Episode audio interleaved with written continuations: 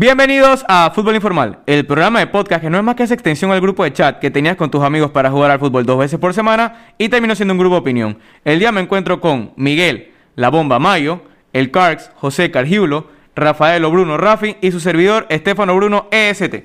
En las noticias del día tenemos que Zlatan Ibrahimovic, héroe del partido contra el Napoli del que tocaremos más adelante, estará de baja entre 10 o incluso puede llegar al mes luego de salir lesionado contra el Napoli. El miércoles se evaluará a Piqué para, para, verificar si va a ser necesaria una operación o no, aunque ya el doctor del Barcelona eh, anticipó que por lo mínimo van a ser seis meses de baja. Y según prensa española, el Sevilla está interesado en Rainier del Real Madrid debido a su poco juego con el Borussia de Dortmund. En el primer tema que vamos a tocar el día de hoy van a ser las eliminatorias de Comebol. Yo quisiera saber, eh, viéndolo en un punto de vista bastante general, quiénes son los principales ganadores y quiénes han tenido la nota negativa en todos, en todos estos dos partidos. Bueno, yo quiero comenzar con el que tuvo la nota negativa, que me parece que no hay duda, que es la selección colombiana. A mi parecer este proceso no tiene ni pies ni cabeza con Queiroz, porque Queiroz lo que hace es cambiar una filosofía que le está dando frutos a Colombia. En los últimos mundiales se clasificaba y llegaba a instancias de eliminatoria, e inclusive el último eh, mundial perdió por penales contra una Inglaterra que fue semifinalista. Perdió contra Alfaro, que lleva tres meses en, Ecuador, o sea, no fue como, por ejemplo contra Uruguay, que fue otra derrota bochornosa, pero era un Uruguay bastante trabajada. Colombia perdió contra dos rivales directos, como lo es Ecuador y Uruguay, y además con nueve goles en contra y solamente uno a favor. Vamos a ver qué, qué pasa. Y el, el mayor ganador puede ser Brasil que se llevó los seis puntos, pero no sorprenda a nadie. No, a mí lo que me dejó esta doble jornada, primero que Colombia necesita buscar un nuevo técnico, me parece que la filosofía de Queiroz no, no la compran los jugadores, eh, se habla de disputa en el vestuario, James salió a desmentir eso, pero hay una realidad y es que Colombia no está comprando la idea del profesor Queiroz. Para mí la ganadora puede ser Venezuela, con su victoria contra Chile. Esa victoria era necesaria para tener eh, eh, esperanzas de poder clasificar al Mundial porque una derrota o un empate los, los dejaba bien tocados para el camino que continúa la selección durante la, la eliminatoria. Y la perdedora de la doble jornada sencillamente me parece que fue Paraguay. Y lo digo aquí con todo eso que Paraguay sumó cuatro puntos. Bolivia no va a clasificar al Mundial, pero las selecciones que pierdan puntos con Bolivia son las que se van a ver afectadas a la hora de clasificar al Mundial. ¿Por qué? Porque esos puntos contra Bolivia son los puntos que tú tienes que asegurar. Y una selección como Paraguay, que siempre rescata buenos puntos de visitante, pero esos puntos no le sirven de nada porque de local es pésima. ¿Cómo te dejas que Bolivia te marque dos goles, te remonte el partido y tú no puedas remontárselo? Sin duda alguna, la perdedora de la doble jornada Paraguay. No, sí, sin duda alguna, la verdad es que la calificación negativa va para la selección Colombia y yo coincido con Cargiulo en que el equipo, si hablamos de dificultad, pienso que el que más se, se sobrepuso sobre, sobre el objetivo fue Venezuela, el cual sacó su victoria contra Chile, un rival directo que estaba tres posiciones arriba y como dice Cargiulo se mantiene vivo en las eliminatorias con Mebol. Y qué increíble también, me gustaría resaltar lo de Salomón Rondón, un jugador de 31 años que todavía sigue, sigue desbaratando la, la delantera del equipo de venezolano.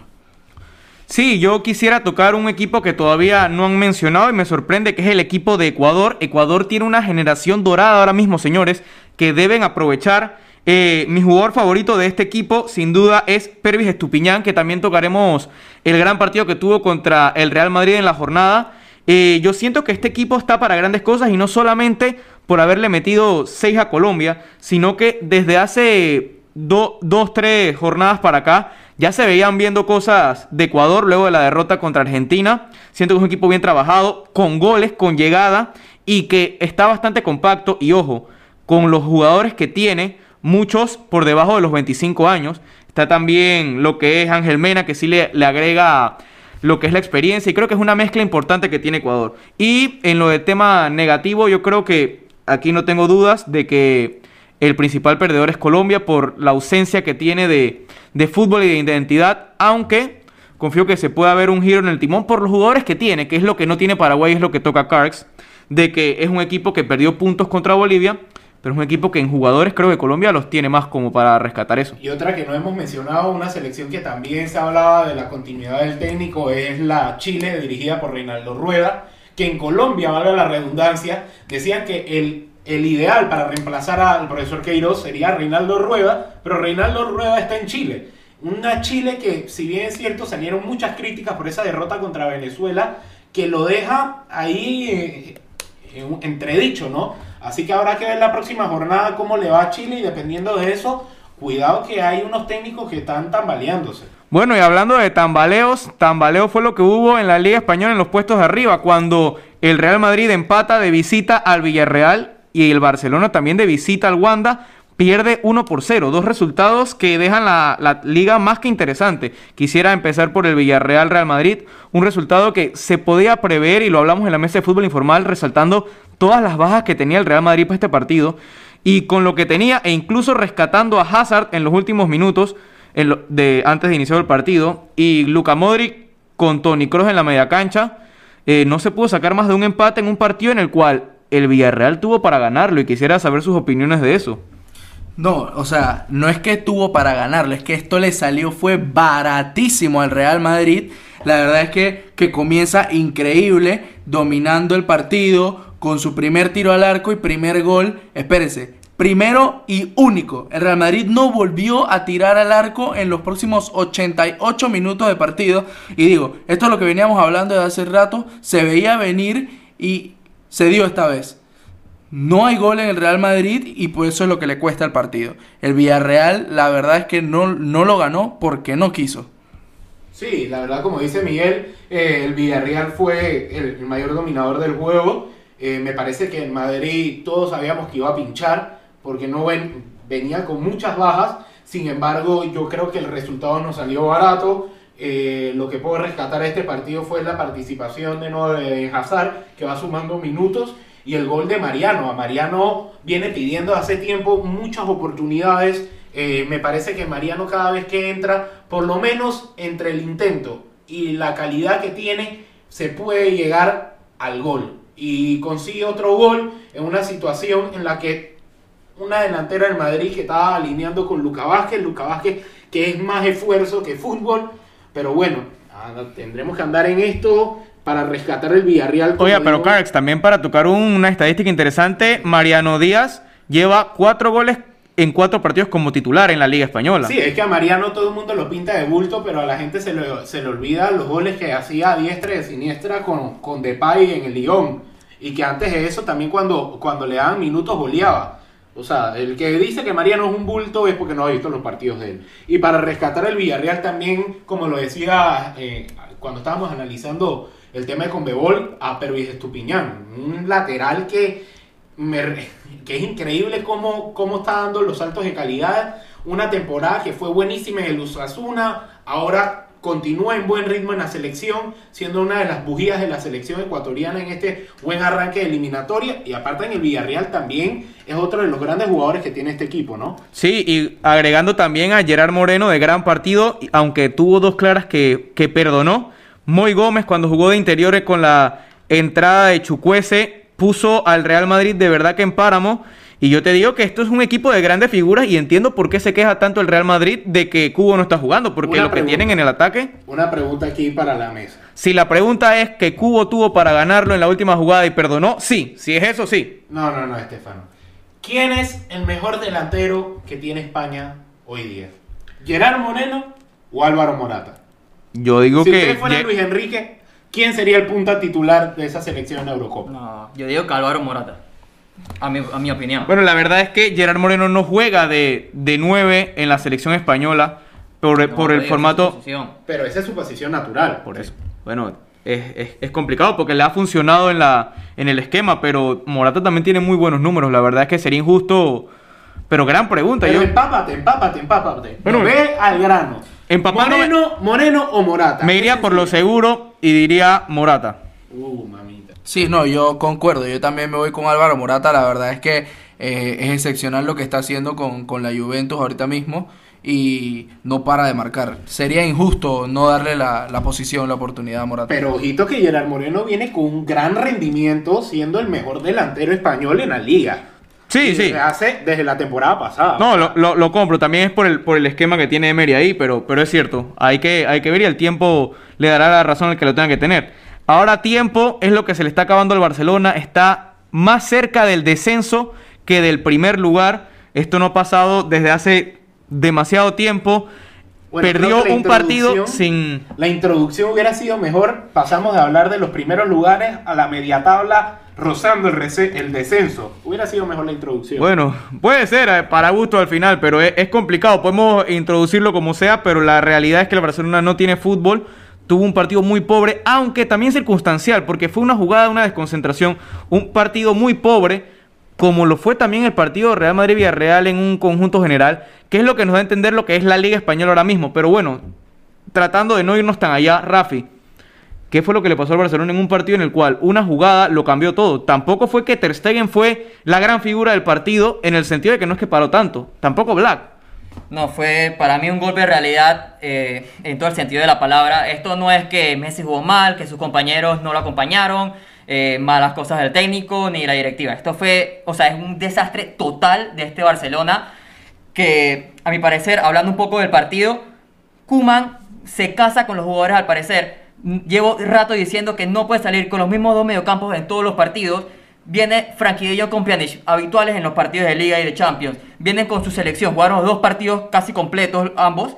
Y vienen titulares contra, contra el Atlético, que es un partido de físico. ¿Por qué no prueba a Ricky Puch, a Leña, por lo menos por uno de ellos, para un poco más de descanso? Porque la, la media cancha del Barcelona en este partido no se vio en lo absoluto. Fu- Fue un, un dominio total del Atlético de, de- de Madrid. O sea, Bueno, está bien, pero yo diría que la, la entrada en el juego era muy lógica que iban a salir con, eso, con ese doble pivote. Que hubiera hecho un cambio en el segundo tiempo, luego de lo que estabas viendo, puede ser, o incluso lo pensó, pero la elección de Piqué también cambió mucho las cosas. Pero no sería locado como él salió, o sea, yo no diría tanto una No. crítica por eso. Bueno, o sea, a mi parecer es una crítica que dos de, de tus, de tus mediocampos de la cantera que venían siendo habituales los partidos de la temporada pasada y con buen rendimiento, prácticamente no hayan jugado que m- 20 minutos cada uno en esta temporada. De- No, que- eso es eh, otro tema, no, claro. Pero el- decía era un partido contra el. Atlético de Madrid. Aquí no íbamos a probar algo que no se ha visto. Con el COVID, todos los partidos, la liga y bueno, la temporada en sí se ha cortado. Hay mucha acumulación de partidos. No puedes salir con los mismos jugadores cada partido porque llega un momento en que la, la acumulación de partidos te pasa factura. Como, ¿cuál como va a pasar sido en Champions. ¿cuál, cuál hubiera sido tu propuesta? eh, ¿Con qué hubieras salido tú? ¿Qué cambios hubieras hecho? Yo hubiera hecho cambios en el mediocampo. Si no, me- no me sirvió en todo el primer tiempo, en todo el segundo tampoco me sirvió. O sea, sacó a Pjanic ya casi al final del partido. Bueno, está bien, No pero ahí está lo que estamos diciendo, que tú hubieras salido con la misma alineación. O sea, al inicio del partido no era una O sea, no alineación sabías, lo descabellada. que- no sabías el resultado. Ok, Exacto. Pero no, ok, pero no, re- no le resultó la alineación.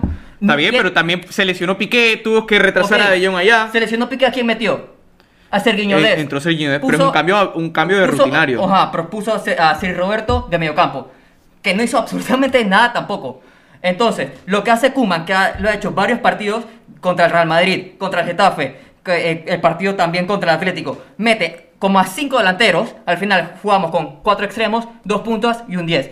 Acu- eh, acumular gente en el ataque no quiere decir que, puedas, te- que tengas más posibilidades de gol. Eso es cierto, lo compro, es verdad. No, tiene, no, no quiere decir que tengas que creas más oportunidades. O sea, si tú no tienes un plan de juego, no tienes una estrategia para cómo atacar al rival, no estudias el partido, no vas a meter gol aunque metas a los 10 delanteros que tienes. Sí, totalmente. Sí, ahí, sí estamos. a- ahí sí diste a explicar tu, tu, lo que querías expresar. Pero yo pienso también que un problema que tiene eh, el Barcelona, y lo digo sinceramente, es que no hay una identidad de juego. O sea, todavía no se descubre a qué quiere jugar el Barcelona. Si quiere jugar al mismo tiquitaca de antes o que quiere hacer transiciones rápidas con los extremos y con los laterales.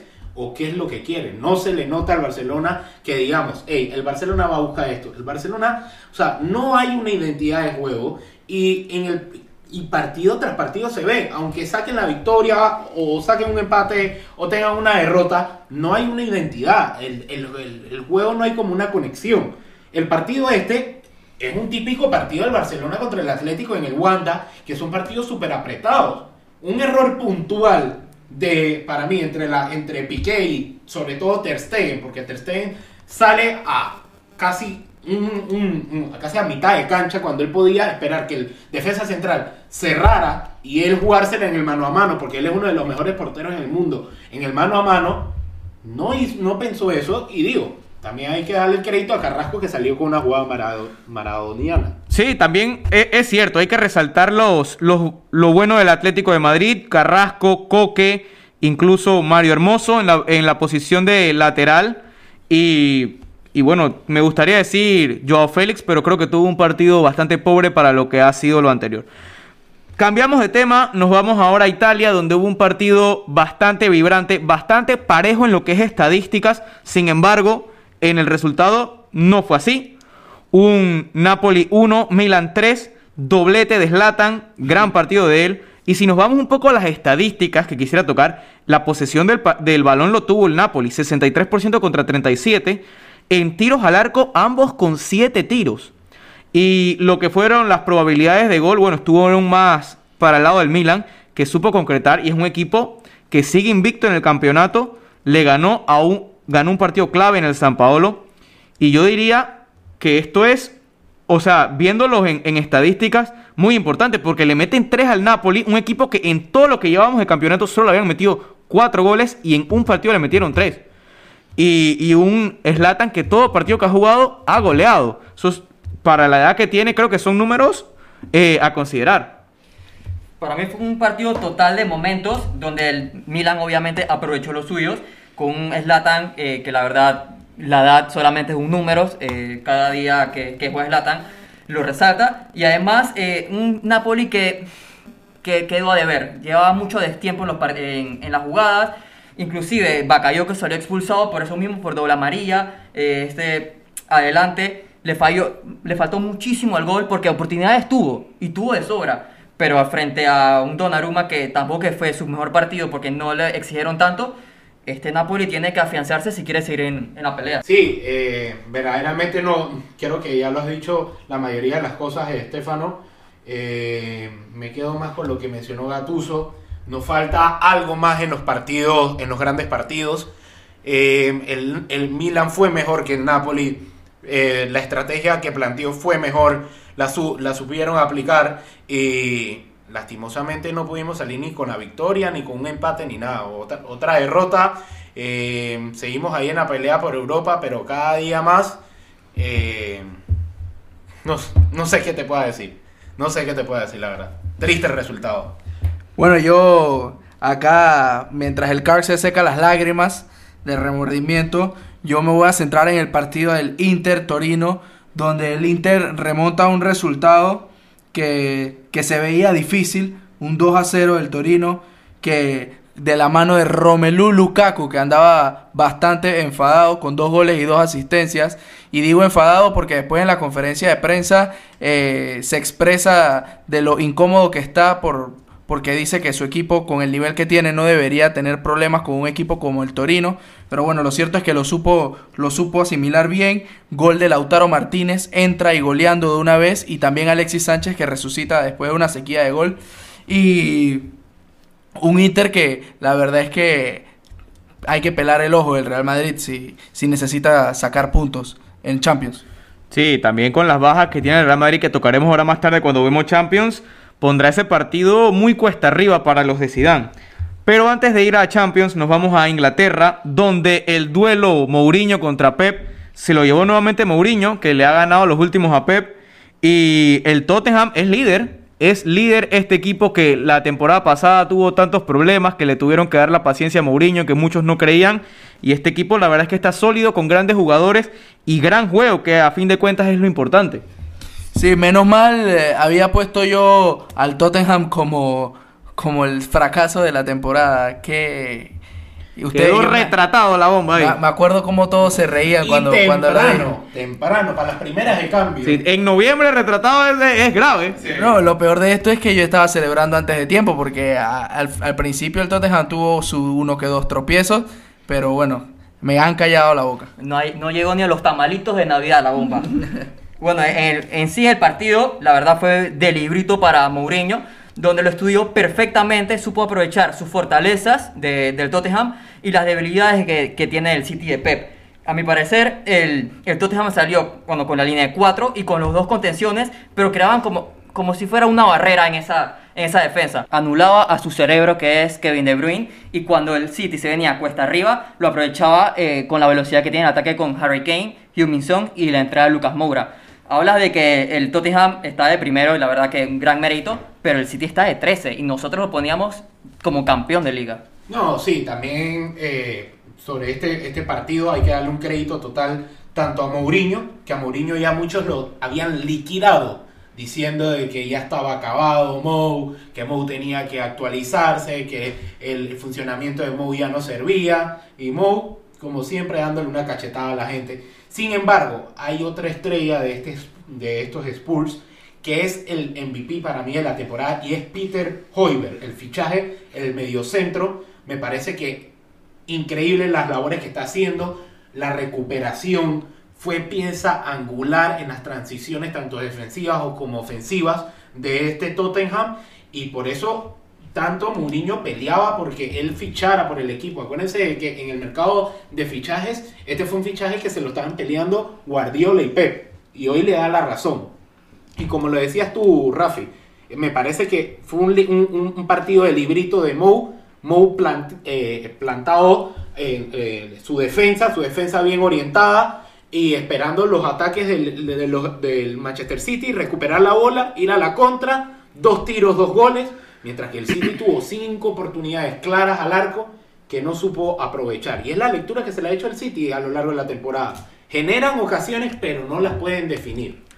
Sí, totalmente. Y ahora hablando de, otro partido en la Premier, el baño táctico que le dio Klopp al equipo de Brendan Rodgers. Liverpool 3, 0 Leicester, un equipo de Leicester que venía haciendo las cosas bien y tal. Y un Liverpool que venía con muchos problemas en lo que era las bajas que tenía por lesiones y tal. Y fue un baño táctico lo que fue Anfield el día de ayer. Con un Diogo Goyota excelso. 13 veces tiró el Liverpool a portería. El referente en ataque del Leicester, Jamie Vardy, solo tiró una vez a portería con una defensa prácticamente improvisada, eh, volviendo a traer a Fabiño de la lesión. Matip, y recuerden que Joe Gómez y Van Dyke siguen fuera. Tampoco estuvo Alexander Arnold, pero Milner supo cómo llenar esa posición con una asistencia.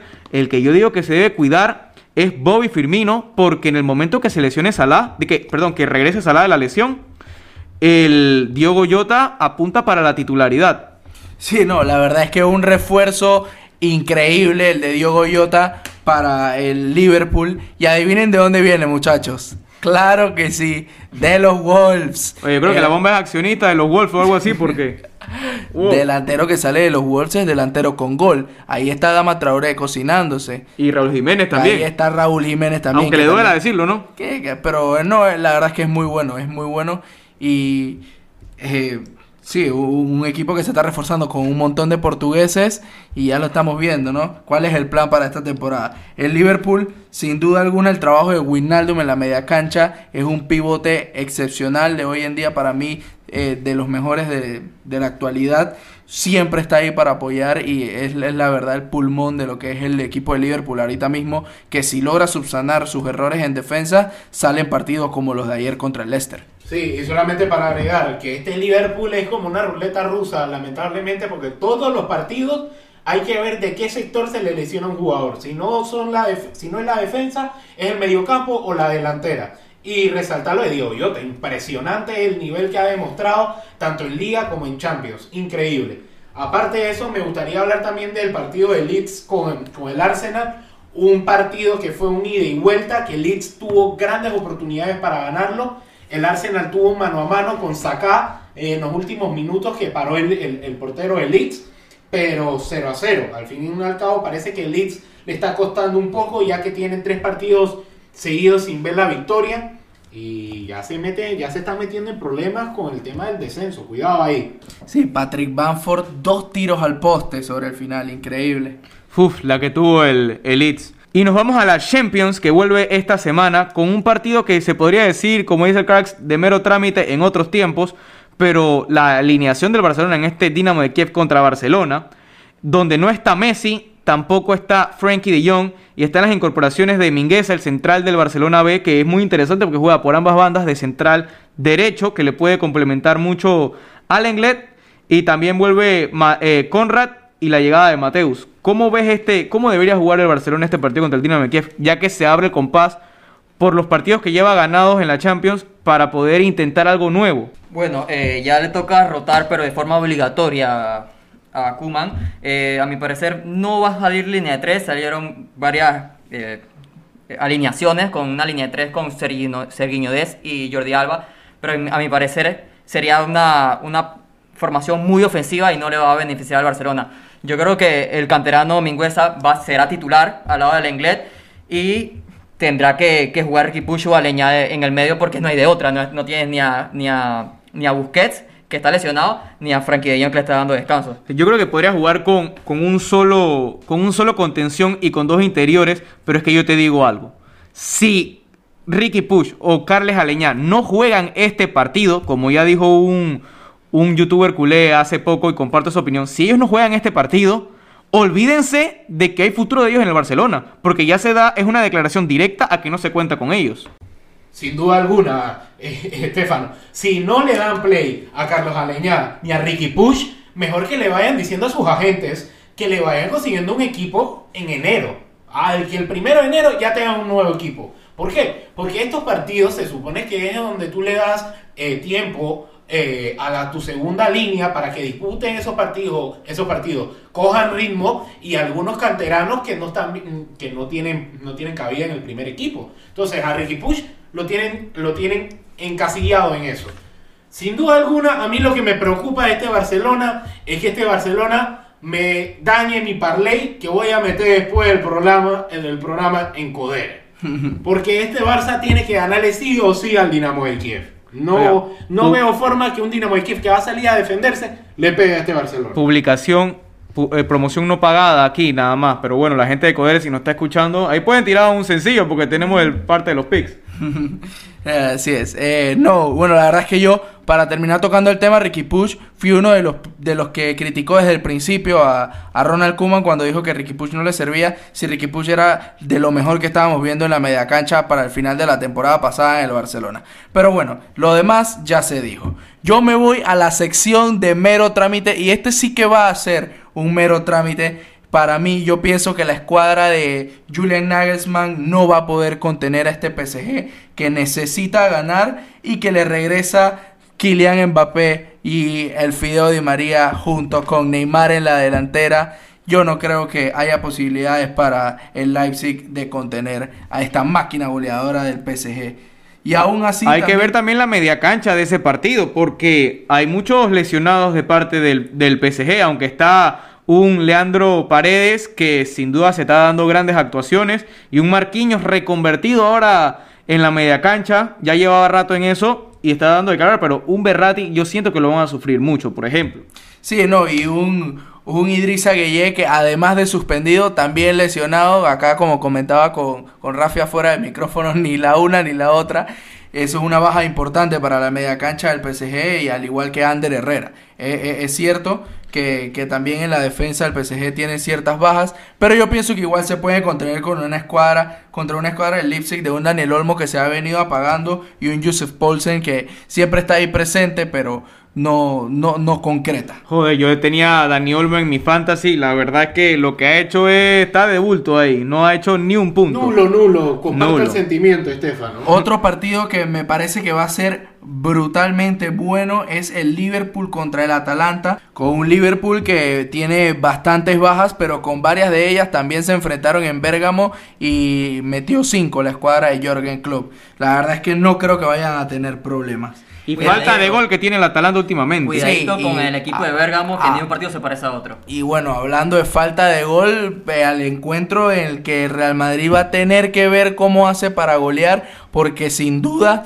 con las bajas que tiene la defensa y la delantera del Inter como la que anda, el Real Madrid va a necesitar más de un gol para poder sacar puntos en Italia. Un partido clave el que le toca al Real Madrid contra este Inter, donde ambos necesitan puntos, uno tiene cuatro y el otro solo tiene dos en un grupo bastante apretado, donde todavía todo puede pasar, pero es un partido clave este aquí, porque teniendo en cuenta cómo está el, el Mönchengladbach, que posiblemente sea uno de los que avance, otro se puede quedar en, en- entre estos dos. Entonces no tienes a Benzema, Jovic también está fuera, va a volver Mariano a la titular. Hay que ver qué es lo que va a pasar con este equipo. También teniendo en cuenta que las bajas de Ramos y de Fede Valverde son inevitables para este partido. Tienes a, Eden Hazard recuperado, pero ha- habrá que ver porque este Inter tampoco es que tenga mucho, mucho en la lista de lesionados. La vieja confiable, mi querido ST. Va a salir Zidane, estoy claro, con un 4-3-3 como lo hacía hace dos años, con la media cancha vieja de Casemiro, Cross y Modric, y a salir a jugar el fútbol que sabemos, a salir a buscar el gol y que Eden Hazard haga relucir los millones que cuesta. El problema no está, yo digo, en, lo- en el fútbol que saben o no hacer. El problema también es la edad que tiene Tony Kroos y Luka Modric, que se vio fundido en ese partido contra el Villarreal. Luka Modric en los últimos minutos no te podía dar un pase bien. Él es un jugador que sabe mucho de fútbol, es bastante bueno, pero ya está para jugarte máximo 50 minutos. No, para mí el problema no es, no es la edad, el problema es que el Madrid no, no consigue jugar al fútbol.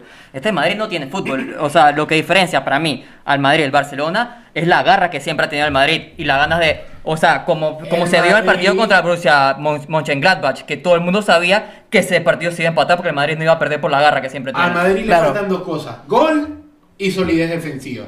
Más nada. Sí, Rafi, la verdad es que difiero completamente con lo que estás diciendo. Me disculpas, pero no pienso que el Real Madrid no tenga fútbol y no pienso que es justo que me lo compares con el Barcelona ahorita mismo, porque que le falte gol no significa que le falte fútbol. No, yo estoy de acuerdo con Rafi tiene bastante. No, Miguel, el equipo del Real Madrid no ha jugado a nada desde hace mucho tiempo. No, no, no, hay partidos, se la camiseta, hay no. partidos malos, hay partidos malos, pero no me puedes decir a mí que por uno o dos partidos que esté malo, porque sí, están atravesando un mal momento, no me puedes decir que no hay fútbol. Miguel, pero el partido contra el Mönchengladbach fue un partido que íbamos perdiendo 2 a 0, pero el partido lo dominamos. Había fútbol, se generaron las ocasiones. No, no. ¿Qué Madrid no faltaba? genera. Fal- ¿Cómo que no? Mire ese Madrid no partido.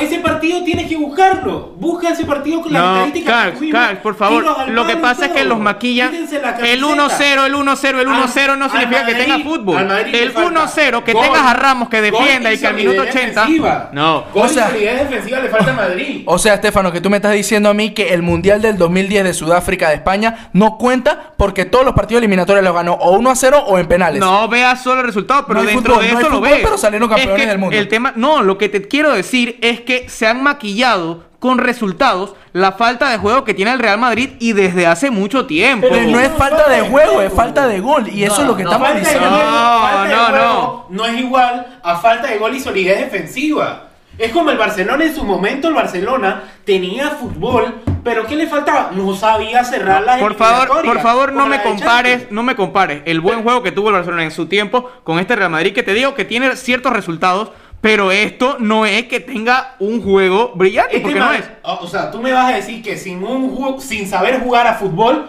ganaron la Liga Española.